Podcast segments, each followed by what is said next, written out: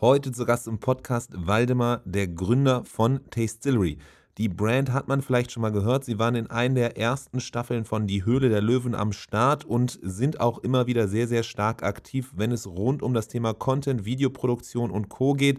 Es ist wirklich beeindruckend, wenn man sich einmal näher mit Tastillery beschäftigt, wie gut sie was machen, was sie da tun im Shop. Und darum geht es genau heute hier in der Folge. Waldemar ist dabei und wir sprechen einmal komplett drumherum über das Thema Storytelling, Videocontent und wie das Ganze sich wie ein roter Faden von der ersten Kommunikation in den Ads bis äh, über das Produkt bis hin halt eben dann auch zu der eigentlichen Experience vom eigenen Produkt ja äh, durchzieht und wie man das Ganze erleben kann und das ist wirklich super spannend. Ich feiere die Jungs und Mädels aus dem Team von Distillery sehr, habe es selber auch schon mal ausprobiert und dachte mir dann, ey, da müssen wir mal einen Podcast zu machen. Der Waldemar muss uns mal Einblicke geben da rein, äh, wie sie das Ganze machen, wie sie das Ganze angehen und ich habe es sehr sehr gefeiert, als dann Waldemar gesagt hat, okay, cool, lass uns zusammensitzen, lass uns darüber reden. Eine sehr spannende Folge, wenn es um das Thema geht, ja, Content Creation Creation, Storytelling, Video-Content vor allem ähm, und noch viel, viel mehr. Das heißt, viel Spaß jetzt hier in der Folge im Podcast.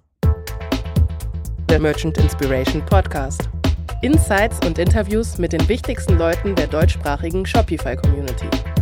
Mit Adrian Piekser. Doch bevor es losgeht, hier noch der Hinweis auf den Unterstützer dieser Folge. Es ist SendCloud, die führende All-in-One-Versandplattform für Online-Shops, konkret aber eben für Shopify-Stores. Wenn du dein Shipping, deinen Versand selber machst, wenn du die Pakete immer selber quasi raussendest, dann könnte SendCloud komplett dein Tool sein, das das Leben von dir und deinem Team einfacher macht, dir Kosten spart, aber auch vor allem Zeit, denn du kannst die Versandetiketten von den verschiedenen verschiedensten äh, Versandanbietern, also nicht nur einem, sondern ganz, ganz vielen verschiedenen äh, über SendCloud abwickeln. Es hat dazu noch weitere Funktionalitäten wie eine eigene Tracking-Page oder auch ein Retourenportal.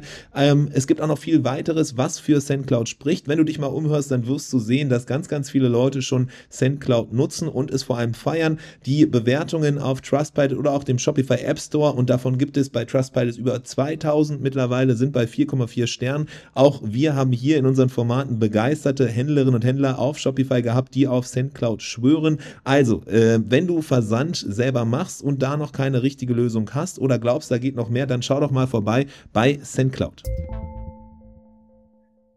Willkommen zu einer neuen Ausgabe des Merchant Inspiration Podcast. Auf diese Folge habe ich schon länger hingefiebert. Auch wenn du, Waldemar, es wahrscheinlich gar nicht weißt, habe ich mich extrem gefreut, dass du zugesagt hast, dass du hier dabei bist, dass wir heute über euch reden können, über Tastillery, eine Marke, die mir relativ früh schon, seitdem ich in der Shopify Community unterwegs war, über den Weg gelaufen ist, einfach öfter gesehen habe. Vielleicht auch, weil ihr bei Höhle der Löwen dann da wart und weil ihr sehr, sehr vielen verschiedenen Content äh, schon produziert. Und darum soll es heute auch so ein bisschen gehen. Einerseits um euch, wie ihr gestartet habt, wie das Ganze sich entwickelt hat, wie ihr auf die Idee kamt, aber dann auch diesen Schwenk rüber dahingehend, wie ihr Storytelling bei euch lebt und vor allem den Content kreiert. Ihr seid extrem stark, zumindest in meinen Augen feiere ich euch auf jeden Fall sehr für den Videocontent, den ihr macht und die verschiedenen anderen Themen.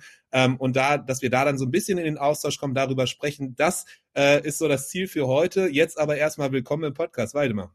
Moin, moin, Adrian. Vielen lieben Dank. Äh, ich bin sehr froh, hier dabei zu sein. Äh, ich bin ein großer Fan von all dem, was du tust und äh, ich freue mich schon ein bisschen, darüber zu sprechen zu können, wie wir das bei Distillery angehen, Menschen inspirieren, besser zu trinken und das tun wir vor allem mit Content, wie du schon gesagt hast. Ja, sehr cool. Und ich hatte es dir vorhin auch ganz kurz äh, erwähnt. Ich hatte tatsächlich dieses Weihnachten meinen Eltern auch einen, Set von euch geschenkt. Das wusstest du gar nicht, aber ähm, so ein Whisky-Erlebnis-Set oder Tasting-Set. Und das Coole war da halt eben auch, dass ihr da verschiedene äh, YouTube-Videos drumherum produziert habt, wo ihr dann nämlich die Leute äh, besucht habt, die eu den Whisky aus diesem Probierset, ähm, ja, äh, die habt ihr besucht äh, und die sieht man dann. Man, man sieht dann wie die Anlage aussieht. Man, man erlebt die Story, man hört sie, man hört sie nicht nur von euch, sondern auch von den Leuten, die es wirklich machen. Und das, das war, äh, da war ich so begeistert, äh, dass ich dachte, okay, heute müssen wir auf jeden Fall hier über Content reden. Aber bevor wir da reingehen, vielleicht mal ganz kurz zu dir. Äh, wenn man dich noch nicht gesehen haben sollte auf LinkedIn oder bei Distillery oder auf verschiedenen Videos, wer bist du und wie bist du zu, zu Distillery gekommen? Ähm, genau, ich bin Waldemar einer der Gründer von Tastillery. Wir sind zu zweit. Der andere im Bunde ist Andreas, er ist äh, mein Cousin und wir machen Tastillery seit sechs Jahren. Ähm, damals noch sehr klein gestartet, wollten wir einfach nur Tastings äh, machen, um uns ein bisschen Geld nebenbei zu verdienen und daraus ist dann ein, ein großes Business oder unser Unternehmen geworden. Ähm, aber ich komme eigentlich aus der Werbeindustrie. Ich habe davor zwölf Jahre lang auf Kreativseite in Agenturen gearbeitet. Ich war hauptsächlich im Ausland unterwegs, von Tokio, London, Stockholm, USA, alles Mögliche gemacht und dort auch sehr viel mit Video ähm, und Film gearbeitet. Und deswegen kommt daher auch die Affinität dazu. Ah, okay, cool. Das heißt, da äh, äh, über einen Seitengig quasi dann zu dem, dem Hauptberuf. Ähm, aber war das dann tatsächlich so, dass das äh, offline gedacht war oder von Anfang an auch wirklich diese Tastings schon digital gedacht waren? Ähm, das war von Anfang an ähm, online, also digital gedacht, auf jeden Fall. Wir haben nämlich damals gesehen, den Trend, das war 2015, so gefühlt hatte jeder Weinladen, sogar jeder Edeka Gin-Tastings angeboten. Wir haben gedacht, okay, was ist denn da los? Äh, Gin-Tastings sprießen aus dem Boden. Ähm, wie wär's, wenn wir das auch machen würden? Wir, wir waren, also ich war sehr Gin begeistert und wir haben das mal durchgerechnet. Hey, wir brauchen eine Location, wir brauchen 30 Teilnehmer, vier, fünf, sechs Flaschen ähm, und irgendwie einen ganzen Abend und sind sehr schnell dazu gekommen, dass es irgendwie kein wirtschaftlich re relevantes Business äh, sein kann, es sei denn, man skaliert diese Tasting Experience und man verschickt diese Tasting Experience, man verpackt die und man kann die sozusagen auch dann remote ähm, ja, erfahrbar machen und haben dann gleich somit äh, Tastery gestartet. Okay, spannend. Weil jetzt so in, in Corona-Zeiten kann man ja sagen, ja, okay, dass dann irgendwie Tastings auch digital stattfinden, dass man dann per Zoom-Call und so. Das Ach, total Sinn heutzutage, ne? Ja, ja. Genau, das, das, das, das sieht man jetzt so, aber ich meine, vor, vor, äh, vor Corona-Zeiten dann irgendwie Tastings digital zu machen, hätte ich irgendwie gedacht, so, boah, weiß ich nicht genau. Deswegen schon zu der Zeit ein, ein gewagter Schritt. Und ähm, es ist ja nicht nur so, dass ihr es dann äh, einfach so in Zoom-Calls gemacht habt oder irgendwie äh, Google Hangouts, wie es damals wahrscheinlich dann noch hieß, sondern äh, wirklich schon gedacht, okay, wie kann man dieses äh, Konzept übersetzen und, und wirklich dann quasi ein Produkt. Ganz genau, für uns war dann die Frage, hey, wenn wir nicht im Raum sein können bei unseren Kunden, die dann den Whisky, den Gin, den Rum probieren, wie können wir denen trotzdem ein Erlebnis bieten? Und das, ähm, wir haben uns entschieden, das geht sehr gut durch Video, indem wir halt sozusagen um diese Boxen auch bestimmte Videoinhalte produzieren. Und für uns war klar, es ist erstmal keine Whisky-Box, sondern das muss ein Thema haben. Es ist, wie die Box, die du probiert hast, The Whisky Adventure ein Abenteuer in einer Box. Also halt, da passieren Dinge, ähm, lustige Dinge, traurige Dinge. Ähm, man lernt viel dabei, aber es ist halt nicht nur einfach äh, schnöde kleine Flaschen mit Schnaps. Ja, da merkt man vielleicht so ein bisschen deinen, deinen Werbehintergrund, ne? Weil man nämlich nicht ähm, so von den Funktionalitäten ausdenkt, sondern es gibt äh, Whisky 1, es gibt Whisky 2, Whisky 3, sondern es geht wirklich um den Mehrwert, der am Ende rüberkommt, die Emotion. Und darum herum äh, guckt man dann halt eben, was, was da reinpasst und man kommuniziert diesen Mehrwert, nämlich die Emotion und nicht so die, die, die Funktionalitäten als solche und deswegen halt irgendwie dieses Erlebnisbox. Ne? Äh, also ganz spannend, auf jeden Fall da schon dieser der erste Schritt. Heißt aber, ähm, so das war der, der eine Ansatz, das halt eben ins Produkt zu übersetzen, dass man sagt, okay, man denkt in Boxen, aber nicht in irgendwie diesen Funktionalitäten, sondern in Mehrwerten, in emotionalen äh, Komponenten. Was, was waren noch weitere Themen? Weil da hört es ja nicht auf. Genau dieses Thema, wie wir bei den Boxen herangegangen sind, dass wir gesagt haben, ähm, die müssen auch ansprechend gestaltet sein. Ne? Das ist dann jetzt vielleicht nicht irgendwie diese erwartete Holz- oder Lederbox, sondern wir haben uns halt gefragt, hey, wie würde Apple ein Gin- oder Whisky-Tasting gestalten? Die würden da sehr frisch rangehen, sehr modern, sehr hell, sehr bunt und genau das haben wir dann halt auch beim Design gemacht.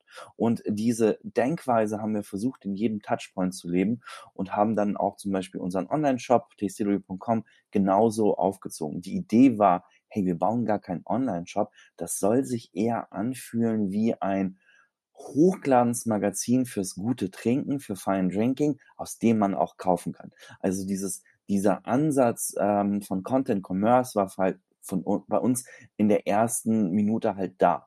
Ob wir den halt noch schon so gut umgesetzt haben, wie wir es eigentlich machen wollen, äh, sei mal dahingestellt. Ich glaube, das ist noch ein langer Weg, aber ähm, der Anspruch ist da, dass wir nicht nur schnöde verkaufen wollen, weil wir können uns auch, seien wir mal ehrlich, auch nicht mit Amazon messen, wenn es um Sortiment, Preise oder Logistik geht. Das, was wir können, sind halt Geschichten erzählen, Storytelling, Sachen erlebbar machen und vor allem Menschen inspirieren. Das ist sozusagen ein, ähm, ein, ein Discovery Shopping, in dem sich dann Menschen be, be, bewegen, wenn sie auf unserer Seite sind. Die wollen was entdecken, was, was sie noch nicht kennen. Und das geht halt durch Content, durch großartige Bilder, durch äh, gut geschriebene Texte, ähm, durch die äh, smarte Anordnung und die Kombination derer.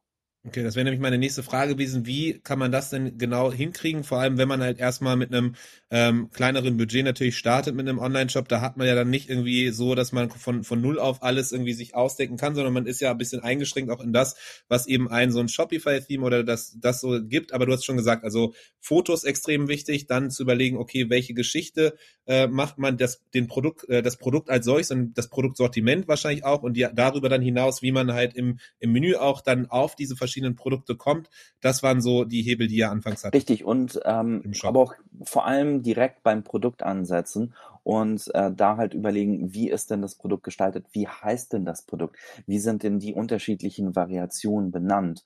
Ähm, du kannst halt sagen Gin Tasting Set versus Rum Tasting Set oder du kannst sagen ähm, Exotic Exploration, eine Reise entlang der Seidenstraße und das Rumset heißt dann Tropical Island, gestrandet auf einer einsamen äh, tropischen Insel. Und damit setzt du ja schon, also damit baust du ja schon Kopfkino aus und dann ist es ein viel leichteres, das dann auch im Online-Shop zu übersetzen. Total. Das macht mega Sinn und es war genau das halt, was ich, was ich auch sehr gefeiert habe, vor allem wenn man dann diese, du hast ja auch eben erwähnt, so okay, wie würde, würde, würde Apple das machen und dann eben darauf aufbauen, auch das, das Unpack, äh, Unboxing, die Experience auch so zu machen. Man hat dann auch eine Karte noch mit dabei, mit der man quasi dann wie so eine Schatzkarte mit das Ganze äh, verfolgen kann und mit mitreisen kann äh, von euch. Das heißt, auch da halt eben dann wirklich so wie so ein roter Faden, nicht irgendwie so in den verschiedenen Channels gedacht oder äh, so, so genau Stationen gedacht, so okay, es gibt die Werbung, dann kommen die Personen in den Shop und der Shop ist für sich abgeschlossen, dann gibt es irgendwie das Produkt, sondern wirklich ein roter Faden, diese Journey von vorne bis hinten einmal durchgedacht und wie ist dieses ganze Erlebnis und Gefühl von vorne bis hinten. Genau.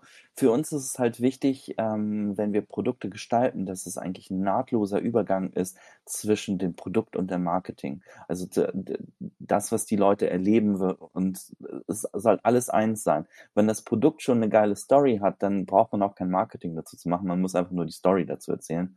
Ähm, ich glaube, das Tasting Set, was du für gekostet hast, The Whiskey Adventure, das hatte auch eine spannende Story. Und zwar kam dann tatsächlich, das war nach der Ausstrahlung bei Höhle der Löwen. Da sind wir gerade so ein bisschen äh, bekannter geworden und auf uns kam ein Riesenunternehmen zu.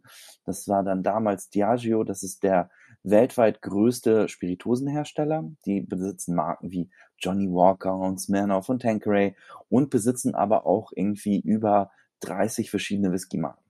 Und die sind dann zu uns angekommen und haben gesagt, hey, äh, Tastillery, habt ihr nicht Bock, mit uns eine Box zu machen?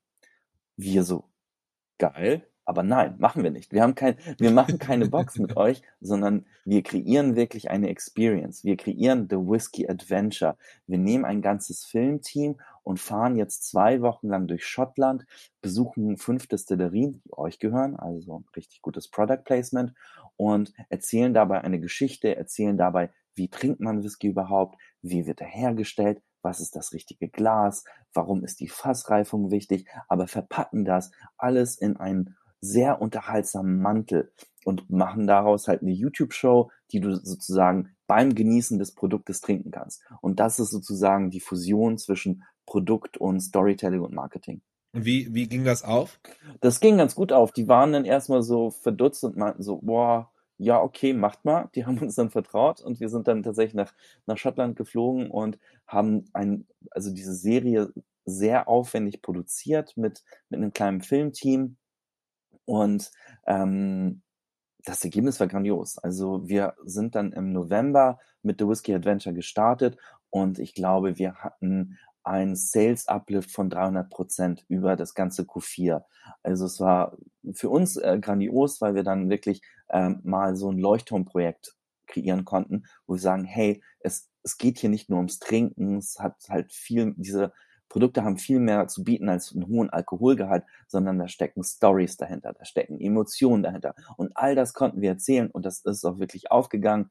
Die Leute haben diese Boxen gekauft, haben sich äh, mit der Materie auseinandergesetzt, hatten eine wunderschöne Zeit und haben damit sozusagen ihre Reise im Tastillery-Universum gestartet. Für diejenigen, die es interessiert, man kann das, glaube ich, auch ganz normal unter eurem äh, Tastillery YouTube-Account auch äh, so die, die Videos angucken. Das heißt, man muss dann keine Box für gekauft haben.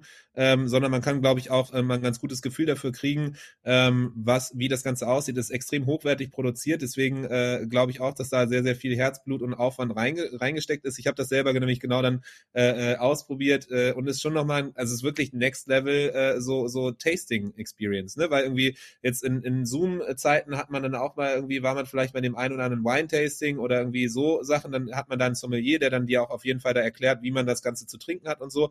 Aber ähm, da bei euch war es halt wirklich so, dass man nicht nur eben dieses diese, dieses Erklären hatte, sondern man sah halt wirklich auch, wo, der, wo das Getränk herkam. Und das fand ich eigentlich nochmal spannend, weil das wirklich nochmal so quasi so die, das Beste von beiden Welten, nämlich dieser, dieser Fernsehwelt dann quasi die, äh, zusammengebracht hat mit, du siehst was im Fernseher, was zu deinem Produkt passt, aber du hast auch was in deiner Hand und sogar dann irgendwie was, was du schmecken kannst. Das heißt irgendwie so eine, so eine 360-Grad-Erlebnis, was, äh, was ich sehr, sehr, sehr gefeiert habe. So.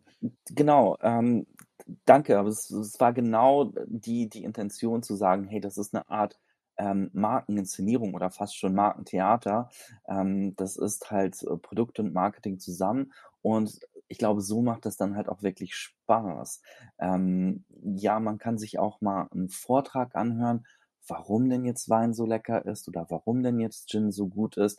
Aber es ist doch viel cooler, sich da auf so eine kleine Reise zu begeben und das selber zu entdecken und dabei ein bisschen Spaß zu ja. haben. Und ich meine, das kann man ja auch äh, so weiter äh, übersetzen in verschiedenste andere Bereiche. Ich meine, wenn du, wenn du äh, zumindest Konsumprodukte äh, verkaufst, dann kannst du da irgendwie Kaffee äh, das gleiche damit machen. Ne? Wie, wie wird Kaffee hergestellt? Wie kannst du es konsumieren? Wie kannst du dann irgendwie, worauf musst du achten und so und kannst dann darüber auch ähm, einmal diese, diesen Content herstellen und wenn du den halt richtig ausspielst und irgendwie äh, den Leuten mit an die Hand gibst, dann ist das ja eine Erweiterung von einem eigentlich physischen Produkt und stellt sogar sicher, dass die Leute es besser wertschätzen, im Zweifel wieder wiederkommen. Äh, das geht ja aber auch für irgendwie genauso für irgendwie äh, Cremes oder was auch immer.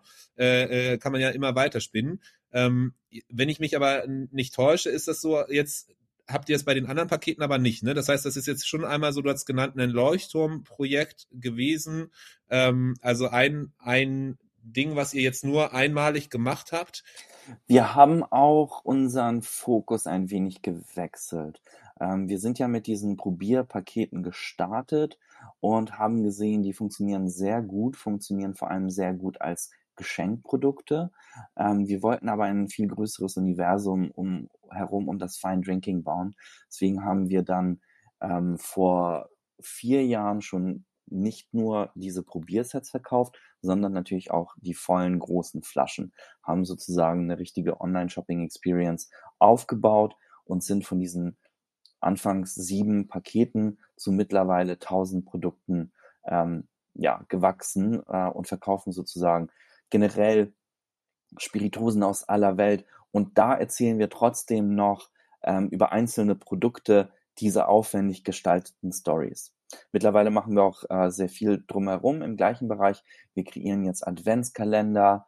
Wir haben eine, äh, ein Abo, sozusagen einen Whisky-Club, den größten Whisky-Club Deutschlands.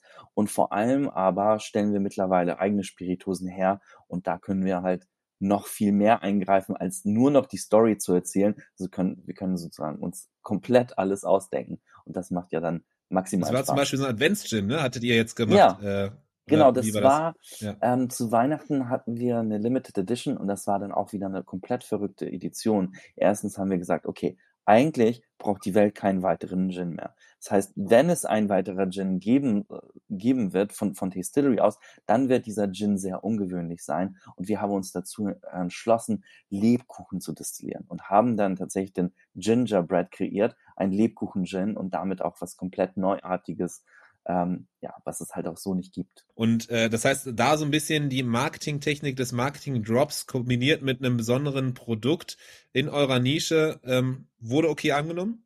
Wurde sehr, sehr gut angenommen. Der Gin war der bestverkaufteste Gin des ganzen Jahres, auch wenn er nur sechs Wochen online war.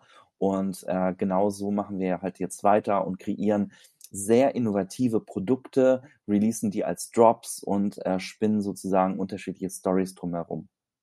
Okay, spannend. Heißt aber, ihr habt so ein, so ein, so ein Shift gemacht, ursprünglich angefangen, ähm, deswegen auch Tastillery und das, der, die Anfänge in diesen Boxen des Ausprobierens. Jetzt mittlerweile aber euer Pro Projekt, äh, Produktsortiment erweitert, äh, ganz viele verschiedene Produkte und eben jetzt auch die Eigenkreation mit eben zum Beispiel dem Lebkuchen-Gin äh, oder auch anderen Produkten, das ist, äh, wo die auf Drop-Ebene quasi dann für kurze Zeit äh, anbietet. Und das ist jetzt so ein bisschen der, der, der jetzige Fokus, den ihr habt. Ähm, wir versuchen eigentlich so viele unterschiedliche Sachen. Wir machen eigentlich das, worauf wir Bock haben. Ne, es sind äh, einige okay. Produkte, die wir dann auch als Limited Edition starten, gibt es dann auch für längere Zeit. Unser erstes Produkt, zum Beispiel die erste eigene Spirituose, kam vor zwei Jahren und das war der Cinecane und es ist ein Rum, der destilliert wird mit Popcorn. So, ähm, da wurden wir auch erstmal total ausgelacht von allen Destillateuren, mit denen wir zusammenarbeiten wollten. Die haben gesagt so, hey Jungs, also erstens packe ich mir kein Popcorn in der Distille und zweitens wird es auf keinen Fall geil schmecken. Also sucht euch jemand anderen. Bis wir dann jemanden gefunden haben, der dann verrückt war und für uns Popcorn destilliert hat, das dann mit karibischen Rum vermehlt hat und das Ergebnis war eigentlich genauso geil, wie wir uns gedacht haben. Es schmeckt wie Kino. Also ein Rum, der irgendwie total den emotionalen Geschmack von Kino wiedergibt. Und das ist dann ja genau das, was wir als Distillery verkörpern. Ähm, verrückte Ideen äh, und diese zum Leben zu erwecken und in die Flasche zu füllen. Aber wie kommt ihr da drauf? Also ihr sitzt dann ab und zu mal äh, im, im Büro zusammen und denkt dann so, boah, wie geil abgefahren wäre es, wenn, der, wenn wir jetzt Popcorn zum Trinken hätten. Also mehr oder minder sind das dann auch wirklich Schnapsideen. Manche sind erarbeitet, manche sind erträumt, manche kommen aus verschiedenen Rezeptbüchern. Mittlerweile haben wir wirklich eine Schublade mit 20 Produktideen und da kreieren wir jetzt eine nach der anderen, äh, je nach Gusto, da, worauf wir Bock haben und was dann auch realistisch äh, zu kreieren ist. Nicht, nicht alle Sachen schmecken dann auch so gut, wie man sich die ausdenkt. Das wäre nämlich die nächste Frage gewesen. Gab es schon mal, was waren so Sachen, die ihr ausprobiert habt, die aber dann doch nicht so, so gut ausgegangen sind? Oh, da waren schon irgendwie so ein paar, paar geschmackliche Frankenstein-Monster dabei. Aber ich äh, würde davon noch nicht erzählen, weil vielleicht kriegen wir sie trotzdem irgendwann mal hin, sodass die geil sind, so wie die eigentlich im Kopf äh, schmecken sollten. Okay, das heißt, es ist nach wie vor so ein iterativer ja. Prozess. Ihr, ihr, ihr schraubt weiter an den verschiedenen äh, Geschmäckern dran und äh, es ist dann einfach so, das, was es am Ende wird, ist dann eine Mischung aus irgendwie, was ist cool, was kann man irgendwie, was, was äh, äh hört sich gut an, wo kann man eine gute Story drum machen, aber schmeckt halt eben auch und hält den genau. Erwartungen. Genau. Ähm, zwei weitere Beispiele. Eine Sache, die auf jeden Fall ähm, ganz gut funktioniert hat, die haben wir einen kleinen Soft-Launch im, im Herbst gemacht und äh, launchen das jetzt richtig groß äh, im Ende März. Ähm, da haben wir ein Aperitif gemacht. Und zwar haben wir gedacht, okay, cool, äh, Daydrinking ist super, äh, super angesagt und irgendwie ein bisschen weniger Alkohol. Wie können wir das auf eine innovative Art und Weise auf, äh, aufgreifen? Haben nach äh, Amerika geschaut und haben dort eine spannende Produktgattung äh, gefunden. Und zwar die Mischung aus Wodka und Roséwein. So, klingt erstmal weird, Wodka mit Roséwein zu mischen, aber. ist besser als Wodka mit Wasser, ne? Oder was das? Oder Wasser mit genau, Alkohol. Genau, aber es macht total Sinn und wir haben damit tatsächlich so ein Produkt kreiert. Ähm, und das heißt Vosé, Wodka Rosé, so, ähm, und eine Marke drumherum gebaut und die launchen wir jetzt. Und da hat es auch ziemlich lange gedauert, bis es geschmeckt hat, ne? Weil das war schon eine verrückte Rezeptur. Wir haben, glaube ich, eineinhalb Jahre an der Rezeptur gearbeitet und mittlerweile ist es halt auch so, wo wir sagen, hey, das ist richtig geil. Ähm, aber andererseits gibt's dann auch so ganz, also ich habe noch einen heiligen Gral von Geschmackidee und zwar würde ich gerne einen Pizza-Gin kreieren. Ein Gin, der nach Pizza schmeckt. So, und jedes Mal lachen mich auch meine Mitarbeiter immer noch dafür aus und ich so, ich beweise es euch. Irgendwann mal kriegen wir das hin und das, das wird richtig geil. Ähm, aber es könnte noch ein paar. Sehr gut. Aber habt ihr dann irgendwie, ihr habt dann eine Handvoll an ausgewählten Partnern, äh, Herstellern, die, äh, wo ihr, äh, denen ihr vertraut, die euch vertrauen, die auch genauso äh, Bock auf ein bisschen äh, äh, unnormale Ideen haben äh, und das dann eben mit euch dann äh, immer weiter so ein bisschen ausprobieren oder wie, wie kann man sich das genau, vorstellen? Genau, wir suchen uns für jede Idee den äh, richtigen Herstellungspartner, den richtigen Distillateur oder einen Weinlieferanten aus und äh, das dauert am Anfang äh, sehr lange, aber nicht jeder, der zum Beispiel Gin brennen kann, kann auch guten Whisky herstellen oder vice versa. Deswegen ist halt sozusagen das Sourcing und das Identifizieren von richtigen äh, Lieferanten eins unserer äh, ja, Key Learnings und das, was, womit wir auch sehr viel Zeit verbringen. Okay, spannend. Ja, cool. Also das heißt auf jeden Fall großer Fokus oder dass das quasi das Storytelling beginnt schon im Produkt als solchem und zieht sich dann komplett einmal durch von vorne bis hinten. Äh, das ist doch spannend zu sehen. Äh, typischerweise gehe ich sonst immer am Anfang eher fast schon so kategorisch durch, irgendwie zu sagen, ja, okay, wer ist eigentlich eure Zielgruppe, was sind eure USPs? Aber so finde ich es mega spannend. Wir sind sofort reingekommen ins Gespräch und äh, die USPs und Co., das ergibt sich alles dadurch, wenn man die einfach zuhört. Und dieses Storytelling ist halt wirklich so von vorne bis hinten so das Ding, was euch äh, besonders macht. Ähm, das heißt aber auch von, von so Marketingkanälen, wenn man überlegt, wahrscheinlich da, wo man halt viel diese Story auch im Marketing spinnen kann, das sind so eure primären bevorzugten Kanäle. Also ich würde vermuten, wahrscheinlich Social Media ist so euer Go-To. Absolut richtig. Wir haben vor vier Jahren entschieden, dass wir uns komplett auf Social Media fokussieren weil wir einerseits gar nicht das Geld haben, irgendwie um äh, großartige TV-Spots zu machen oder ähm, auch Plakatwerbung oder äh, Magazin-Ads zu machen, sondern wir wollen auch sehr nah an unserem äh, an unserer Zielgruppe sein, äh, mit den Kunden interagieren. Das ist auch so ein bisschen die Positionierung von Distillery. Wir sind nicht irgendwie so wie die Experten von oben herab, sondern wir sind so die Drinking Buddies. So, wir sitzen neben euch und wir verkosten mit euch, wir trinken mit euch uns ist alles so ein bisschen Eye-Level und genauso kommunizieren wir dann, vor allem dann auf Instagram, Facebook, YouTube. Ähm, wir haben eine sehr lange Zeit unseren eigenen Podcast gehabt, in dem wir dann auch irgendwie viel ähm, ja, über Audio gemacht haben. Aber all diese Medien, die uns erlauben, erstens ähm, viel zu kommunizieren, in die Tiefe zu kommunizieren, aber auch halt ähm, Kommunikation zurückzubekommen. Dass es halt nicht eine äh, Monolog ist, sondern halt, wo wir in den Austausch gehen können. Ähm, ein weiteres Beispiel bei der Kreation des besagten Popcorn-Rums haben wir unsere ganze Community mitgenommen. Über ein Jahr lang. Hey, wir haben die Idee, das ist die Idee bis das ist die Flasche, wie findet ihr die Flasche? Das sind zehn Namensvorschläge. Welcher Namensvorschlag gefällt euch am meisten? Das ist der Designprozess. Schaut mal, das ganze Team guckt sich gerade Layouts an. Bis das ist die erste Abfüllung, die kann man dort und dort auf dieser Messe probieren. Also sozusagen ähm, ja schon vor, bevor das erste Produkt komplett fertig ist, haben wir die Leute irgendwie schon ein Jahr lang auf eine Reise mitgenommen, auf äh, über Instagram Stories und damals noch über Snapchat und haben da halt äh, viel erzielen können, aber auch viel zurückbekommen können von der Community. Kurzer Einschub, bevor es dann gleich weitergeht. Wenn du nach einem Tool suchst, über das du deine Lagerdaten verwalten kannst, wo du deine Produkte äh, und deine Bestellungen auf, abwickeln kannst und dann idealerweise auch noch Rechnung rausschicken kannst, ohne dir einen zu großen Klotz ans Bein zu hängen, wie zum Beispiel mit einem externen Warenwirtschaftssystem oder einem großen, komplexen ERP-System, dann schau auf jeden Fall mal bei Bilby vorbei. Bilby.io, das ist auf jeden Fall das Tool, was viele verschiedenste Shopify-Brands hier aus unserer Community genau in dem Fall nutzen und auch wir großer Fan davon sind und das weiterempfehlen. Deswegen schau vorbei bei bilby.io. Das ist halt mega gut, weil das ja das, das was das Dankbarste ist bei, äh, bei so Content-Creatern, die eigene Produkte rausbringen. Wir hatten ja auch äh, zusammen mit äh, Freunden von mir, äh, Consider Cologne, einen Shop und da war es immer äh, beeindruckend zu sehen, wie cool man da, weil man eben schon so eine Community hat, ähm, die mit Stück für Stück auf die Reise nehmen kann und genauso diese Sachen mit ausspielen kann und darüber dann gemeinsam sich vorfreut auf das Produkt oder während das Produkt so entsteht. Äh, und wenn dann das, der, der eigentliche Tag kommt, wo sonst halt andere Shops erst anfangen, um das Produkt halt zu bewerben, sind die anderen schon so, wissen eigentlich eigentlich alles über das Produkt und es ist nicht nur so, dass sie alles über das Produkt wissen und sich schon mega davor freuen, sondern halt wahrscheinlich sogar noch das Gefühl haben, das mitkreiert zu haben. Das heißt, das ist ja so der dankbarste Weg und es wird auch bei euch gut, gut angenommen. Also Instagram ist wahrscheinlich vor allem der primäre Kanal bei euch, ne? Genau, also Instagram ist das, was wir jetzt am liebsten benutzen. Ähm, früher war es tatsächlich Snapchat, das war unser, ähm, unser absolutes Go-To als Unternehmen, das gerne mal auch Ach, vor der Kamera trinkt war das voll gut, dass die Stories nach 24 Stunden weg sind. ähm, aber jetzt ist es natürlich Instagram und da nutzen wir halt die ganze Bandbreite der interaktiven Optionen. Okay. Wie sieht es eigentlich aus mit äh, ja der dem TikTok? Äh, da reden ja sehr sehr viele Leute drüber. Videocontent würde ich jetzt äh, sagen oder vermuten ist ja genau dann eben euers, vor allem wenn ihr vorher auch noch mit Snapchat unterwegs wart. Oder gibt es da irgendwie äh, Schwierigkeiten wegen Spirituosen und dann irgendwie Jugendlichen und und generellem oder äh, habt ihr euch da noch nicht rangetraut? Wir haben uns, wir haben ein bisschen rumprobiert auf TikTok. Es gibt einige Schwierigkeiten. Ich glaube, das Zielpublikum war früher jünger. Mittlerweile ist es nicht so.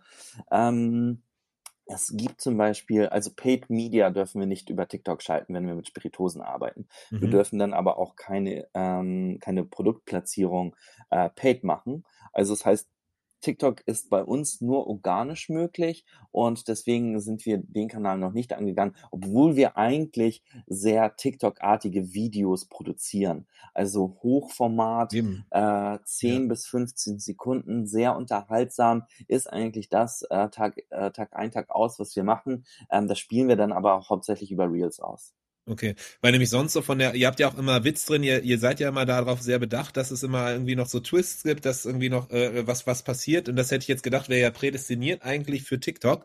Ähm, okay, spannend. Das heißt, da kann man dann vielleicht in Zukunft nochmal dann gucken und schauen, ob ihr dann irgendwie den Schritt nochmal wagt. Absolut, ist ein ganz äh, heißes Thema für uns, also jetzt auch kein neues Thema, ähm, aber wir konzentrieren uns gerade auf die vorhandene Community, weil wir da auch schon ähm, sehr viel Spaß mit den Leuten haben. Okay, cool. Dann lass uns doch mal da direkt nochmal reinschwenken. Wir haben jetzt sehr viel darüber geredet, dass ihr viel verschiedene, einerseits kreative Ansätze habt, was die Produkte angeht, aber eben auch für Videos und, und Content.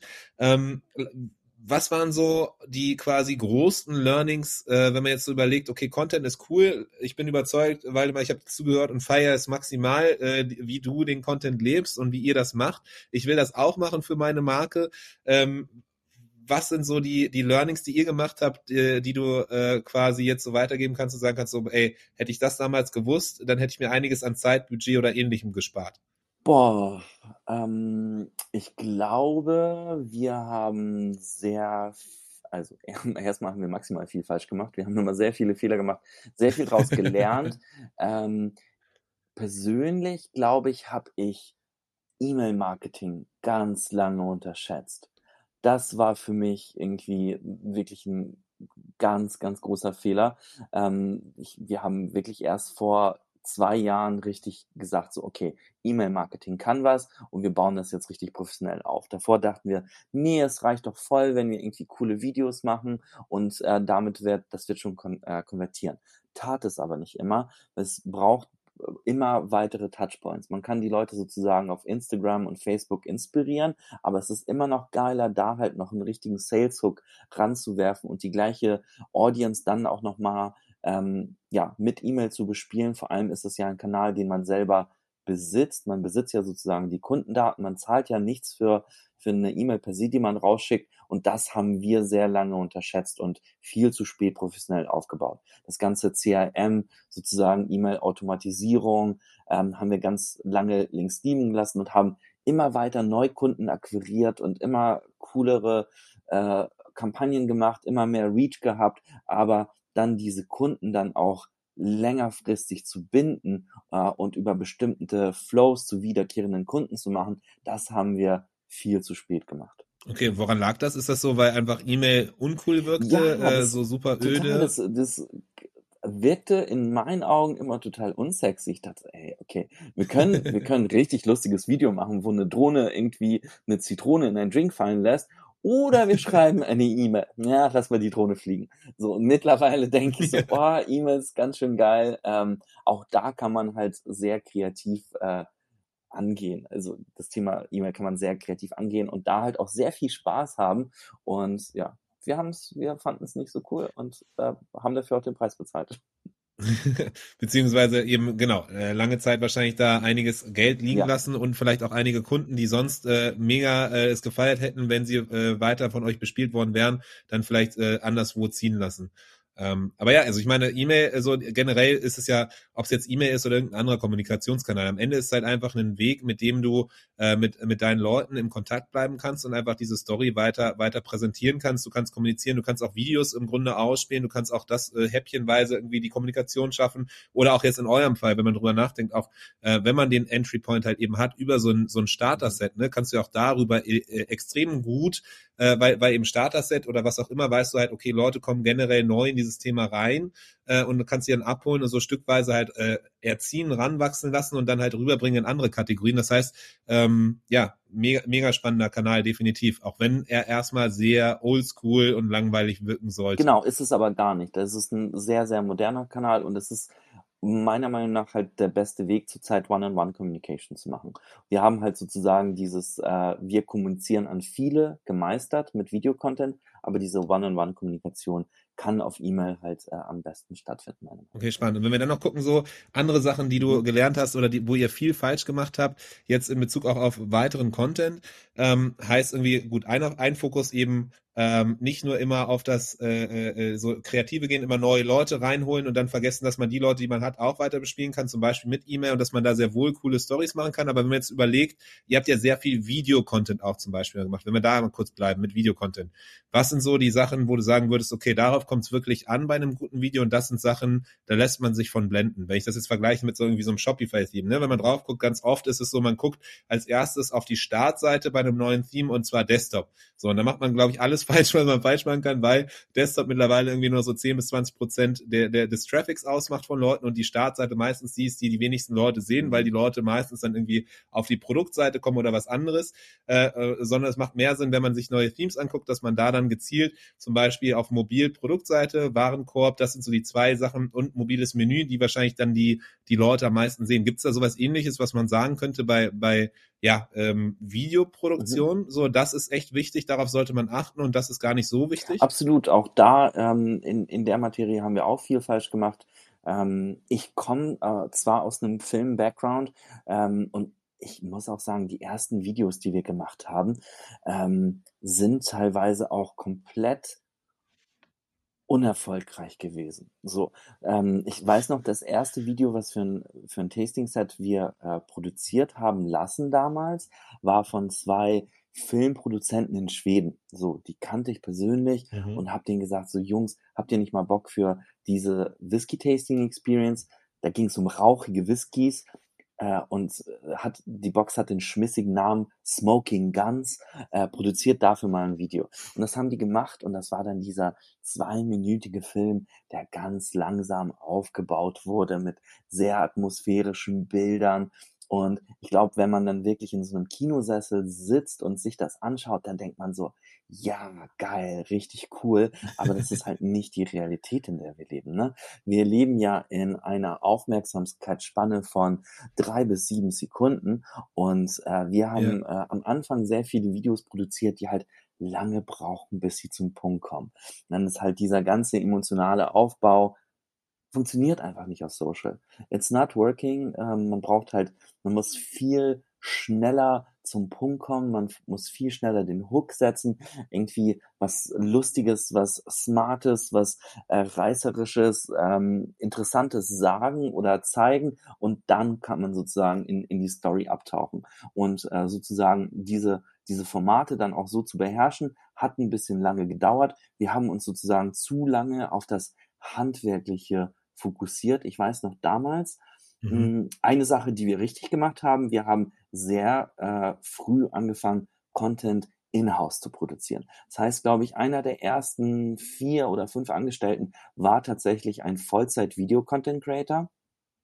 Also man hätte äh, sagen können, total unsinnig und unwirtschaftlich, ähm, sozusagen in-house Content zu produzieren. Wir haben aber gesagt, mhm wir stehen uns auch als Mediamarke. Wir wollen halt sehr viel Content kreieren und aussenden und das ist ein wichtiges Standbein für uns und deswegen investieren wir in einen Content Creator. Das war richtig. Wir haben, glaube ich, damals nur in den falschen Content Creator investiert und das war dann jemand, der auch aus von der Filmschule kam und Regie studiert hatte und der konnte mhm. richtig wunderschöne Bilder aufnehmen, wo halt die Flüssigkeit sehr geil langsam ins Glas fließt.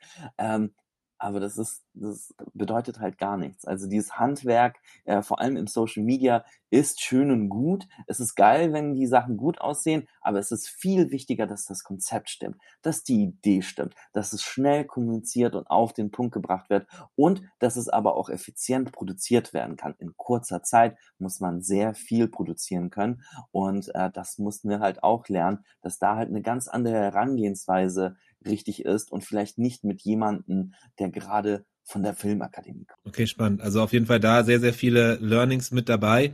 Ähm, wie viel, wie viel äh, Trial and Error macht ihr jetzt mittlerweile? Ist es so, dass dann quasi äh, so für auf, aus vier Videos eins dann was wird oder, oder wie testet ihr überhaupt so Sachen? Mhm. Ähm, wir kreieren jetzt auch viel mehr kürzere Videos.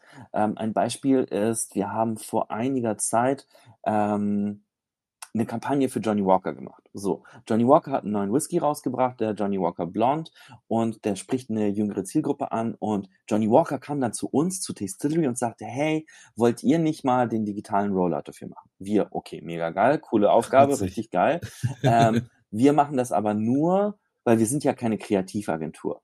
Wir machen das ja sozusagen mhm. als Creator. Das heißt, wir machen das nur, wenn da jetzt keine Abstimmung erfolgen muss. Das heißt, wir kreieren lieber mehrere Videos. Wir haben zehn Videos kreiert und die sind dann alle kurz und knackig und von denen werden dann wahrscheinlich zwei oder drei erfolgreich sein. So, das heißt, ähm, und wir haben auch über einen viel längeren Zeitraum etwas zu kommunizieren, als würden wir dieses eine geile Hero-Video machen. Lieber kreieren wir dann zehn ja. kleine äh, Formate, sind dann auch viel freier in der Kreation, können in der Konzeption auch komplett unterschiedlich herangehen und sagen, yo, wir machen jetzt mal ein Tanzvideo und das ist richtig Palle. So, und dann probieren wir mal was ganz anderes.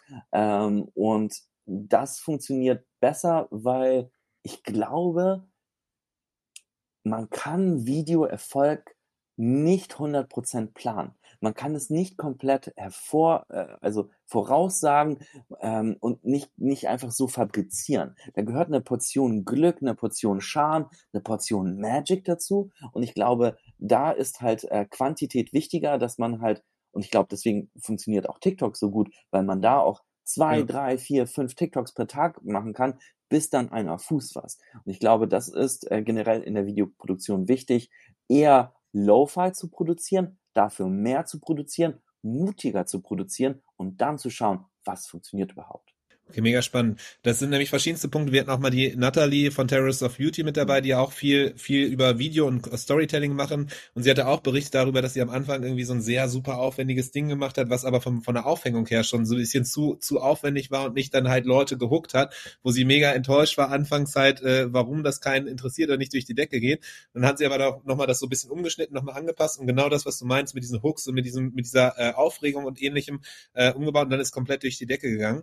Ähm, ähm, das heißt so, es kommt wirklich manchmal mehr auf wirklich diese Story und die, die, die Konzeptur an, ähm, als, als auch wirklich, dass dann maximal hochwertig und irgendwie die schönsten Bilder ever sind. Absolut. Storytelling äh, muss nicht unbedingt schön sein. Es geht darum, wie man das erzählt und da ist Trial and Error ein sehr guter Weg, um dahin zu kommen. Okay, cool. Und das andere, was ich auch so ein bisschen mitnehme, und das hatten wir auch mal, das war jetzt vor Ewigkeiten mal, ich glaube, es war auch bei Merchant Inspiration Live, der Konferenz, die wir mal gemacht hatten, wo dann irgendwie verschiedene Leute auch zu Gast waren. Da ging dann einmal auch das Thema rund um so Videocontent und da hatten äh, äh, hatte der Wuven von Stakehold Apparel und der Matthias damals noch von Generation Jetzt drüber berichtet. Die hatten auch verschiedenste äh, Videoformate gemacht und deren beiden größter Fails waren quasi, als sie so aufwendig das extern von einer Videoproduktionsfirma äh, teuer und aufwendig machen lassen haben, äh, die besten Videos, die sie, die sie ever hatten, waren teilweise dann so welche relativ schnell, äh, unspektakulär gemachten, die aber dafür authentisch waren und das, was die Leute halt wollten. Und es geht auch so ein bisschen in diese Richtung, was du meinst, hey, lieber halt wirklich viel Verschiedenes mal ausprobieren, äh, selber machen, ähm, und Try and Error zu gehen, uns zu wagen und nicht zu sehr in Schönheit sterben. Absolut. Und das gilt auch tatsächlich für Videocontent, den man in Performance Marketing einsetzt. Ich habe mich letzte Woche erst mit einem Gründer unterhalten und wir haben uns verschiedene Assets angeschaut für, für Gin-Abverkauf und das beste Asset war halt einfach das, wo einfach mit der Handykamera auf einem normalen Bürotisch ohne professionelle Beleuchtung gefilmt wurde, wie das Produkt eingegossen wurde. Und da denkt man sich, oh Mann, also man produziert diese aufwendigen, geilen Sachen mit Szenerie, mit Cut, mit geiler Musik und dann funktioniert doch sowas. Also es ist schwer vorherzusehen, deswegen äh, Qualität ist nicht alles. Und manchmal, manche Videos, äh, äh, da hatten wir im Vorgespräch auch ganz kurz das mal angesprochen, ich hatte das bei, bei dir auf LinkedIn gesehen, glaube ich, äh, für irgendeinen Jubiläumstag oder ich weiß nicht, ob es dann irgendwie zu Weihnachten war, hattet ihr so ein, so ein extra ein Video mit im Team gedreht, äh, was dann auch, glaube ich, nur äh, für Social Media oder für, für LinkedIn quasi ausgespielt wurde. Ne? Das heißt, ihr, ihr, ihr, ihr lebt wirklich Video- und Content-Produktion und feiert es auch. Absolut. Also wir nutzen auch B2B-seitig Video, obwohl wir wir machen auch also kein B2B-Business, ähm, aber trotzdem funktioniert mhm. das ja gut für die Positionierung der Marke auch als Arbeitgeber. Ich weiß, glaube ich, letztes, äh, das ist, glaube ich, ein gutes Beispiel. Letztes Jahr haben wir unser Lager vergrößert. So, wir haben irgendwie eine neue Lagefläche angemietet und wir hätten die einfach normal in, ja, in sozusagen aktivieren können. Oder wir haben gesagt, hey, Mhm. wir nehmen jetzt unseren Kameramann mit und fahren da jetzt hin und drehen da jetzt. Wir haben jetzt eineinhalb Stunden Zeit, dann ist irgendwie die, äh, dann kommt der Vermieter, wir müssen alles checken, eineinhalb Stunden Zeit, kurz filmen. Dann haben wir jeglichen Blödsinn gemacht, haben dort irgendwie eine kurze Storyline gemacht, wie wir aus dem Elevator rauskommen und dann durch die Mietfläche tanzen und sagen, wow, ist hier viel Platz für neue geile Ideen, bliblablub und haben daraus dann kurzerhand, abends war das Video dann schon fertig geschnitten und wir hatten dann irgendwie ein richtig cooles äh, Distillery Expansionsvideo. Und das kam so gut an auf LinkedIn. Und das ist halt ein super Beispiel, dass man halt nicht unbedingt sich viel ausdenken muss, sondern man kann auch einfach dokumentieren, was eh schon passiert äh, und da einfach mal die Kamera draufhalten, bisschen Storytelling, bisschen irgendwie ähm, was Gutes vor der Kamera erzählen und das kann man in allen Bereichen nutzen. Okay, mega gut. Jetzt haben wir eine Riesenreise durchgemacht durch, durch den Content, vor allem halt eben verschiedenste Tipps, Learnings von dir, was, was gut lief, äh, was, was man, worauf man achten soll, was nicht so gut lief, aber was man daraus an Learnings mitnehmen kann. Ähm, eine Sache, die ich immer ganz gerne so gegen Ende nochmal äh, die verschiedenen Gäste immer frage, ist rund äh, um den Shop immer so, äh, du hast ja so ein paar Sachen auch schon angerissen, wie man bestimmte Sachen auch im Shop machen kann, dass es auf, auf Fotos ankommt, auf den Text und auch da mit den Produkten und die Art und Weise, wie die Produkte bezeichnet werden. Also auch da ist es sehr wohl möglich, ohne jetzt irgendwie technisch zu ausgefuchste Sachen äh, bauen zu müssen, halt sehr gut dieses Storytelling mit einzubauen. Man kann mittlerweile auch ganz gut Video einarbeiten. Es gibt bestimmt fancyere Wege, auch noch ganz spektakuläre Sachen zu machen, aber es braucht man vielleicht gar nicht so sehr. E-Mail-Marketing hat es jetzt gesagt, ein Tool, was du lange Zeit unterschätzt hast. Gibt es irgendwas anderes, so ein Tool, wo du sagen würdest, boah, ohne diese App würde ich nicht mehr leben wollen? Okay, das wäre, beziehungsweise, wenn ich eine, wenn ich eine App bräuchte, welche wäre die? Oh, das ist natürlich eine, eine, eine sehr schwierige Frage. Ähm, also wir sind, also paar Sachen. Also erstens E-Commerce-mäßig sind wir absolute Fans von Shopify. Ähm, dazu, ich, ich weiß noch damals, als wir angefangen haben mit dem Shop, ähm, haben wir so lange Zeit verschwendet mit der Technologie des Shops. Das war gar nicht geil. Also wir haben Okay. irgendwie äh, fünf Monate lang mit Agenturen gesprochen, mit Freelancern, mit Programmierern. Was ist denn die richtige Programmiersprache und auf welchem System soll der Shop basieren? Und schwupps war unser Produkt fertig, die Tastingboxen waren fertig und wir hatten immer noch keinen Shop. Deswegen haben wir gesagt, okay, wir müssen jetzt in, innerhalb von zwei Tagen einen Shop äh, aus dem Boden stampfen, Theme gekauft, Fotos äh, zu Hause im Wohnzimmer gemacht und zwei Tage später stand history.com äh, via Shopify und das war ganz schön geil. Also wir lieben die Einfachkeit, die Einfachkeit des Systems.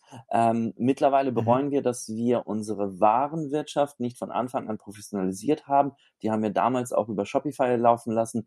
Äh, jetzt ähm, führen wir mittlerweile Central ein, wo wir halt ein richtiges ERP-Tool haben. Das hätte ich gerne viel früher gemacht. Ähm, und äh, wie gesagt, zu E-Mail habe ich auch schon kurz gesprochen, ähm, da halt Klaviyo hätte ich auch gerne viel früher gehabt, anstatt Mailchimp, um da halt ähm, auch viel tiefer in die Automatisierung zu gehen. Sonst, was ich noch ganz gut empfehlen kann, wir haben ähm, früher sehr viel Ineffizienz gehabt, indem wir Grafikdesigner intern hatten und die haben direkt gestaltet. So, sei es Social Media Posts, sei es irgendwelche äh, Kataloge, das machen die zwar immer noch, aber wir versuchen mittlerweile alles, was geht, in Canva gestalten, zu gestalten, um dann halt auch, damit Ah, wirklich äh, jeder äh, Mitarbeiter aus dem Team diese Sachen weiterverarbeiten kann. Also da versuchen wir einfach viel smarter aufgestellt zu sein äh, im Designbereich. Spannend. Ähm, ERP-System macht wahrscheinlich bei euch Sinn, weil wegen Mindesthaltbarkeitsdaten, Datum und Chargen und so weiter, ne? Also, genau, weil Oder was war da so das Ding, was du dir damals schon gewünscht hättest? Also wir bilden ja dann auch die ganze Produktionskette da auch damit ab. Also wenn wir jetzt äh, auch Sets abfüllen, ähm, werden ja bestimmte Flaschen dafür gebraucht, dann Deckel, dann äh, Boxen, Beileger etc. Sachen, die ja gar nicht in Shopify eingepflegt sind, weil sie da ja auch nicht verkauft werden. Mhm. Und äh, das hätte ich mir viel früher digitalisierter gewünscht. Okay, spannend. Und wenn es eine Sache gibt, die du bei Shopify ändern könntest, was wäre das? Boah, ähm, eine Sache, ähm, die mich über lange Zeit frustriert hat bei Shopify, war, dass es ein wunderbar leicht zu bedienendes Tool ist. Das ähm, Backend ist sehr schön. Ähm, vorne nach, nach vorne hinaus sind die Themes auch sehr gut, aber auch die Custom, also die Ability zu customizen war für mich nie groß genug. Also das, diese Vision ja. des äh, Content-Driven Storytelling oder des Content-Driven Commerce konnten wir nie so umsetzen, weil wir nie die designerisch, die Designerfreiheit hatten, vorne die Produktseiten umzugestalten. Ich glaube mittlerweile mit Online ja. äh, Shop 2.0 ähm, und Sections Everywhere ist das ein bisschen anders und leichter geworden, ähm, aber wir sind immer noch auf dem alten Theme äh, und das ist äh, bei uns gar nicht so leicht, äh, so Custom äh, daran so schnell den Wechsel genau. zu, zu hinzukriegen, ja. Aber total, das ist auf jeden Fall lange Zeit, das, deswegen war das so ein Gamechanger, dieses Online Store 2.0 Feature, der Wechsel dahingehend, ähm, ja, äh, das jetzt vor allem auf einer Produktseite, ne, genau in so Cases wie, wie euren, da muss man halt eben die Story erzählen, da muss man ja im Zweifel auch erzählen, was für Getränke drin sind, was aber der Hintergrund ist, die Geschmäcker aufzeigen, was, was, was so das Besondere an der ganzen Thematik ist und dann kommst du zu Shopify rein und hast die Produktseite mit so einem Template, wo mhm. du einfach nur eine Produktbeschreibung ausführen kannst mit Text und das war's dann und für alles andere brauchst du eine Agentur. Das ist jetzt ja zum Glück anders so, äh, natürlich für sehr spektakuläre, besondere Sachen braucht es dann schon vielleicht manchmal auch noch ein bisschen Coding-Anpassung, aber du hast auf jeden Fall diese ganzen Module, Blöcke und Co. kannst du ja mit Metafields miteinander verbinden ja. und dann halt auch da äh, ganz andere neue, neue Welten und Wege. Deswegen da ein großer Schritt von Shopify nach vorne. Absolut. Spannend. Cool. So mit Blick auf die Uhr müssen wir leider so ein bisschen zum Ende kommen, weil immer, ich würde hier noch lieben gerne Ewigkeiten mit dir quatschen. Ich weiß, das sage ich öfters, glaube ich, zu verschiedenen äh, äh, Gästen, aber in dem Fall äh, alleine, wir haben jetzt ja nur ein Thema so ein bisschen rausgespickt, mal mit, mit Content und auch da hätte man wahrscheinlich noch viel, viel tiefer reingehen können. Ihr habt so viele andere Sachen noch, die es mega äh, äh zu feiern gibt oder auch da dann drüber zu sprechen gibt. Für alle Leute, die hier zuhören und irgendwie sich mal Gedanken machen wollen oder irgendwie sich mal ein, Gefühl dafür geben wollen, äh, was, was das besonders macht bei euch bei Tastillery, einfach mal vorbeischauen auf tastillery ist es .com oder .de. Da bin ich jetzt natürlich äh, schlecht vorbereitet. Das ist .com. Okay, tastillery.com. Wir werden das Ganze auch nochmal natürlich hier verlinken. Schaut mal vorbei, guckt auch vor allem mal auf, auf YouTube oder in Social Media Kanälen vorbei, äh, weil man, man kann dich sicher auch auf LinkedIn hinzufügen, wenn man nochmal irgendwie mit dir in Kontakt Ganz treten genau. möchte. Genau. Ähm, kontaktiert mich äh, generell zu Fragen, alles rund um Content Commerce, äh, Content Creation, äh, Eigenproduktkreation, Spiritosen. Äh, ja, das sind äh, Themen, über die ich sehr gerne rede. Sehr cool. Und wenn dann irgendwann mal wieder äh, ein Shopify Meetup in Hamburg stattfinden soll, dann würde ich mich freuen, auf jeden Fall, wenn wir da dann uns auch mal wiedersehen und vielleicht auch mal äh, äh irgendeine der eurer aktuellen Kreationen, vielleicht ist es dann ja schon der Pizza Gin, ähm, dann äh, gemeinsam anzustoßen. Absolut. Äh, das machen wir sehr gerne. Vielen lieben Dank für diese großartige Zeit und äh, macht bitte weiter so und ich hoffe, wir sehen uns bald in Real. Auf jeden Fall. Mach's gut. Tschüss. Ciao, ciao. Das war der Merchant Inspiration Podcast in dieser Woche. Wenn du es noch nicht getan hast, abonniere uns. Bis zum nächsten Mal.